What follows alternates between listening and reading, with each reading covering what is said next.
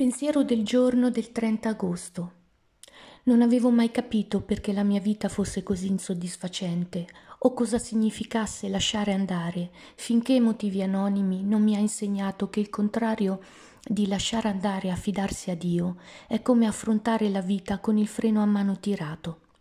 Tutto è più difficile, tranne restare fermi, il che corrisponde ai miei periodi di chiusura totale. Dopo aver guidato per un po' comunque, l'attrito interno si accumula e i miei freni fumano surriscaldati.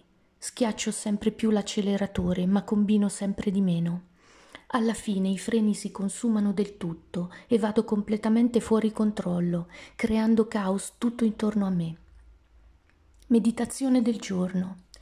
Senza la sicurezza che mi dai tu, controllare la mia vita mi consuma prematuramente posso lasciare andare e affidare la mia vita a te.